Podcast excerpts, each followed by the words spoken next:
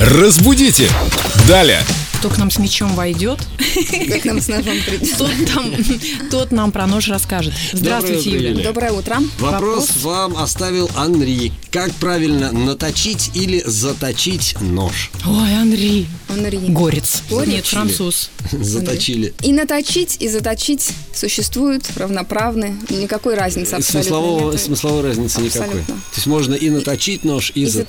заточить. Подождите, у приставки на и за разные смыслы. Может быть, А зачем? наточить, я не знаю, до определенной остроты. А заточить, в принципе, как У вас законченное какой-то действие. совсем уж не гуманитарный подход. Как ты будешь определять Ну, степень я для остроты? лезгинки, если что, готовлюсь. Наточить и заточить. И то, и другое имеет право на существование. Спасибо, Юля. Ножи в ножны. До свидания, Юлия. До свидания. Разбудите! Далее!